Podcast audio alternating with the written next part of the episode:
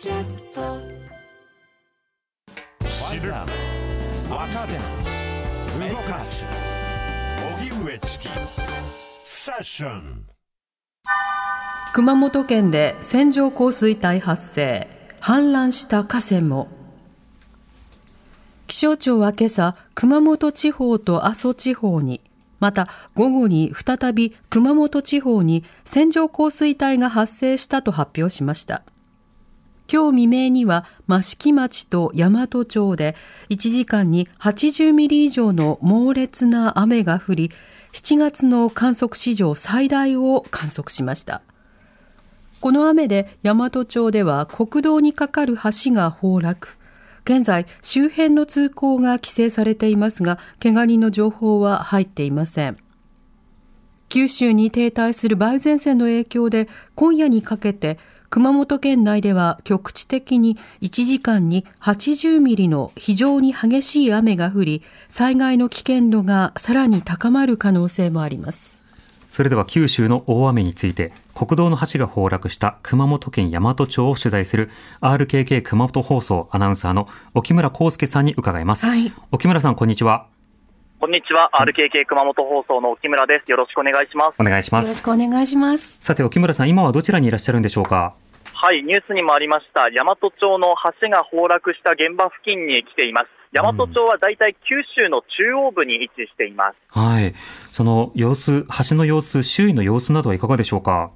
はい、まず現在ですが、えー橋なんですが、V 字、アルファベットの V の字になるように真ん中から崩落しています。うんでこの真ん中に橋げ橋を支える橋桁があったとみられ、はいそこが増水した川の流れに耐えきれず、崩落につながったのではないかという現場で聞いた話でした。うんなるほどで現在は、えーこの金内橋は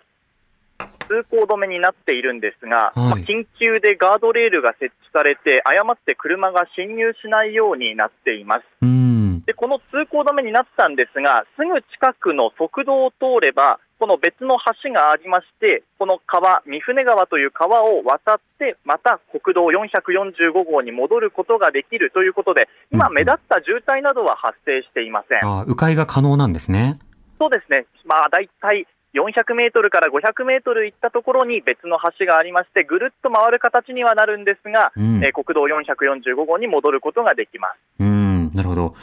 なおその現在の天候というのはいかがでしょうか？はい、天気はですね、午後からは雨は小康状態でして、ここ30分ほどはもう雨も降っていません。うん上空見上げましても、雨を降らせるようなこう分厚い雲はなくてですね、はい空全体が明るくなった印象です。うんこれまでの天気というのはどうでしたか？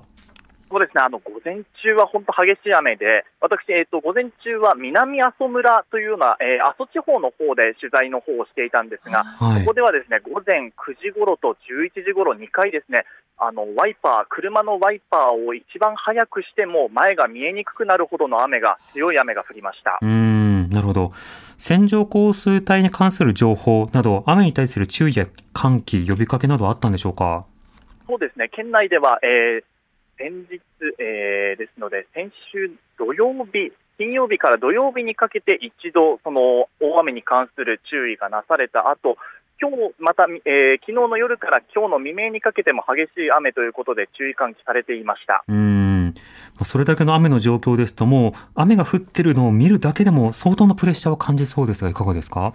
そうですね、あのー私、熊本に来て実は3年目なんですが、はい。はい自宅から会社に向かう川、白川という熊本市中心部を流れる川がですね、3年間で一番水位が高かった、そういうふうに感じました。ですので、うん。もう自然といつ溢れてもおかしくはないのでは、これ以上雨が降るとなというふうな、えー感じで、ここ2、3日はずっと過ごしていました。うん。なるほど。また橋以外にも様々なところで水が溢れている状況もあったかと思いますがこちらはいかがでしょうか？そうですね、えー益城町ではですね、えー氾濫などもありまして、県道、国道が浸水した、えーというような被害もありました。はいまた午前中に行った南阿蘇村でも、山から水が少し流れてきて、床下浸水したというような、えー被害も3件、4件あるというような話を聞きました。うんなるほど避難の状況町の方々の状況というのはいかがですか？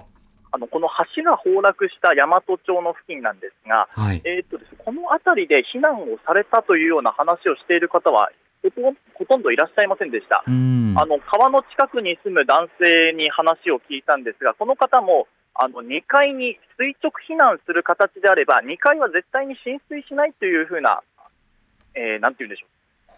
確信と言いますか、はい。でも確信はあっちゃいけないというような話もされてましたけど、2階なら大丈夫だというような話をして、判断をして、今日は2階にとどまったというような話をされていました。ああ、まあ、垂直避難はね、その雨が降った後、なかなか外に出られない時においては、まあ、とても重要な一つの判断ではありますよね。そうですよね、この方もあの高齢でして、なかなかこう暗いうちの避難とかいうのが、うんなかなか難しいというような、えー話もされてましたので、正しい判断だったのではないかなと思います。うん。益城町の方の氾濫などの様子はいかがでしたか？はい、私も映像でしか確認できてはいないんですが、はいあのこの道通ったよなというような県道がですね、えー水に浸かっていたりするなど、それから土砂崩れも起きているということで、こちらの方も被害がありそうです。うん。まだ被害の全容などについては、自治体の方でも把握している最中なんでしょうか？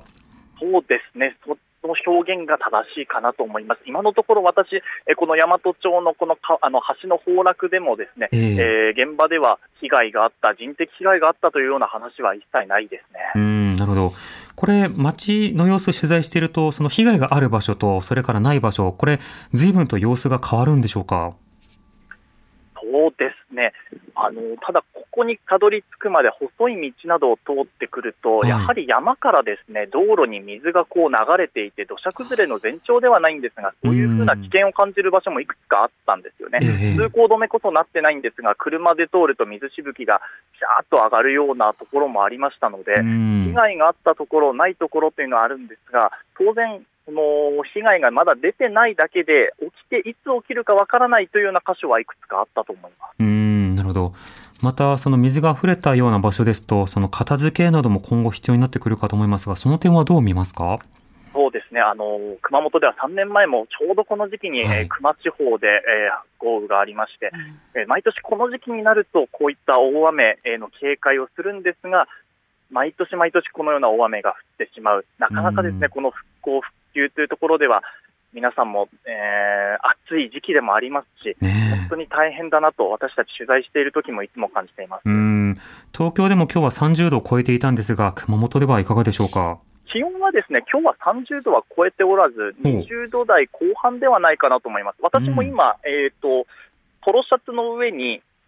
レインコートを羽織っているような状態なんですが、ええ汗はほとんどかいていませんので、まあ、熱中症対策で水を補給しながらにはなるんですが、そこまで暑さを感じることはありません。うん。水という点で言いますと、インフラなどへの影響というのはいかがですか？はい、あのちなみにこの橋崩落した橋はですね、実は、えっと、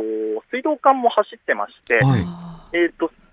断水になってしまった、およそ25世帯ほどが断水したそうなんですが、ホースなどでつないで、すぐに、えー正午前には、えー復旧したということです。うん、なるほど。そうすると、まあ、あの、影響は出たものの短期間で一応対応はしているということなんですね。はい、地元の消防団でしたり、えー水道を管理する人たちが、えーみんなでカバーし合って、協力し合って復旧、できるだけ早く、この夏の時期ですので、うんうん早く早くっていうようなことで、えー災害に、二次災害に注意しながら復旧作業をしたというような話でした。ねえこの暑さの中で水が使えないとなると、本当に大変ですもんね。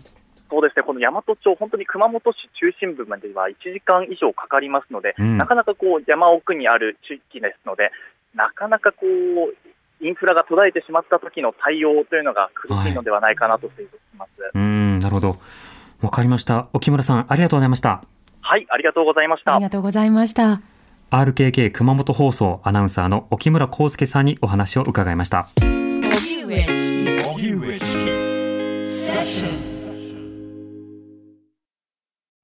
あなたもこんな音で癒されてみませんか？ステーキを焼く音